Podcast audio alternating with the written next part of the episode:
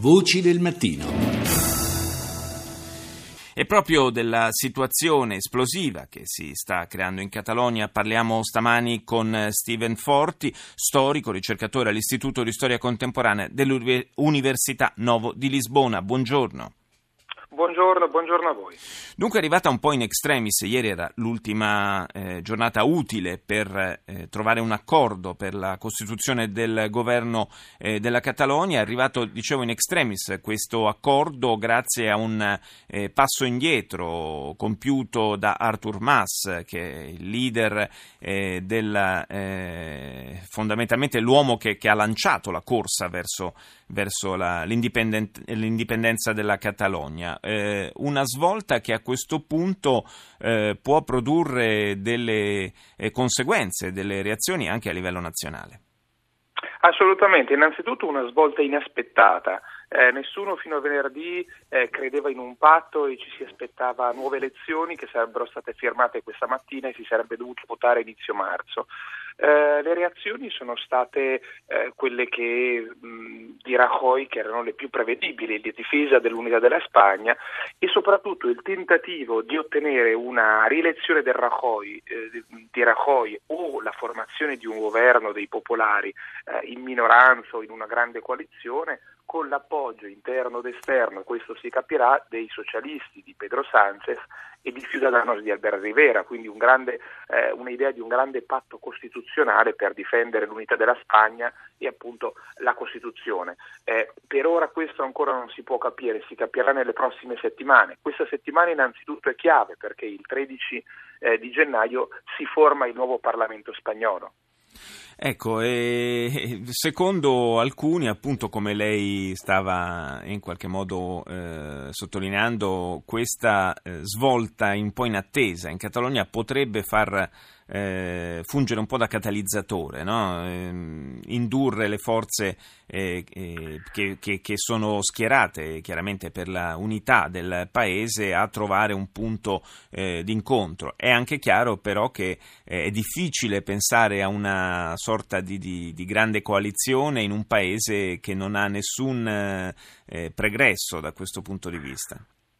Certo, la Spagna non è abituata a grandi coalizioni, ci sono sempre stati governi monocolore con una maggioranza assoluta o con una maggioranza relativa nel, nel Parlamento di Madrid. Eh, certo però che eh, quello che è successo nell'ultimo anno in Spagna e soprattutto il 20 dicembre con le elezioni eh, politiche eh, è stato un cambiamento epocale per il sistema politico spagnolo. Eh, si è creata una situazione il 20 dicembre in cui eh, nessun partito può formare governo eh, da solo, ha bisogno dell'appoggio esterno o addirittura appunto di creare una coalizione, cosa che non si è mai vista.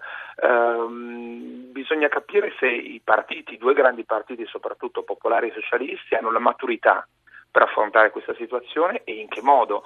Um, sicuramente fino a, a, ieri, fino all'altro ieri meglio dire, quando è stato siglato il patto uh, qui in Catalogna per, uh, che ha permesso la formazione del nuovo governo, uh, le porte erano molto più aperte, la situazione in un certo senso ancora più incerta in Spagna, perché c'è un'altra possibilità oltre a quella di una, di una grande coalizione popolari socialisti o di un governo in minoranza dei popolari con un grande patto costituzionale con socialisti e ciudadanos che appoggerebbero estremamente il governo, che è quello di un governo eh, sinistra alla portoghese, per così dire. Sì. Ancora rimane aperta questa possibilità, però sicuramente eh, dopo il patto catalano i socialisti hanno ancora più difficoltà per poter cercare di raggiungere un accordo con Podemos, e con, hanno bisogno non solamente come in Portogallo delle forze solo di sinistra a livello nazionale, ma anche dei voti di alcuni partiti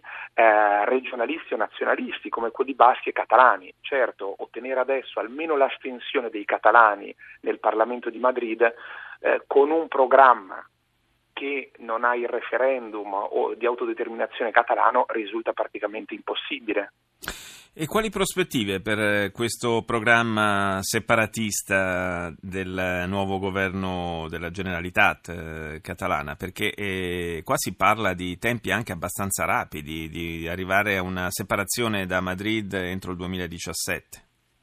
Certo, eh, Carles Puigdemont ieri ha mantenuto il programma che aveva proposto già a novembre, dopo le elezioni eh, di settembre, le regionali catalane di settembre, Artur Mas, cioè un'indipendenza, una disconnessione, come si dice qui per non utilizzare il termine indipendenza, in 18 mesi, eh, con la creazione delle strutture di Stato, eh, la banca catalana, eccetera, in questi 18 mesi, per poi poter tornare a votare con un processo costituente avviato in questi 18 mesi, una Costituzione che poi voterebbe il nuovo Parlamento e i cittadini.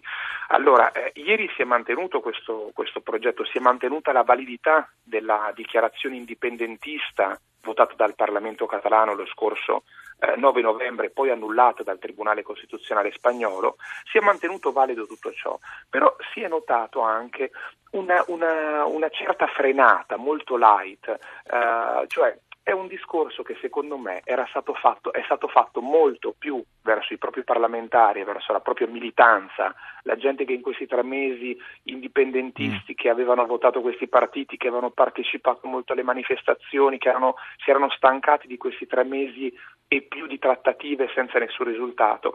E secondo me invece eh, si è coscienti anche di una cosa, che non si può fare una disconnessione in 18 mesi quando si ha solo il 47,8% dei votanti e una maggioranza molto eh, complicata addirittura certo. anche nel Parlamento. Staremo a vedere quali sviluppi quindi nei prossimi mesi. Grazie a Steven Forti per essere stato con noi.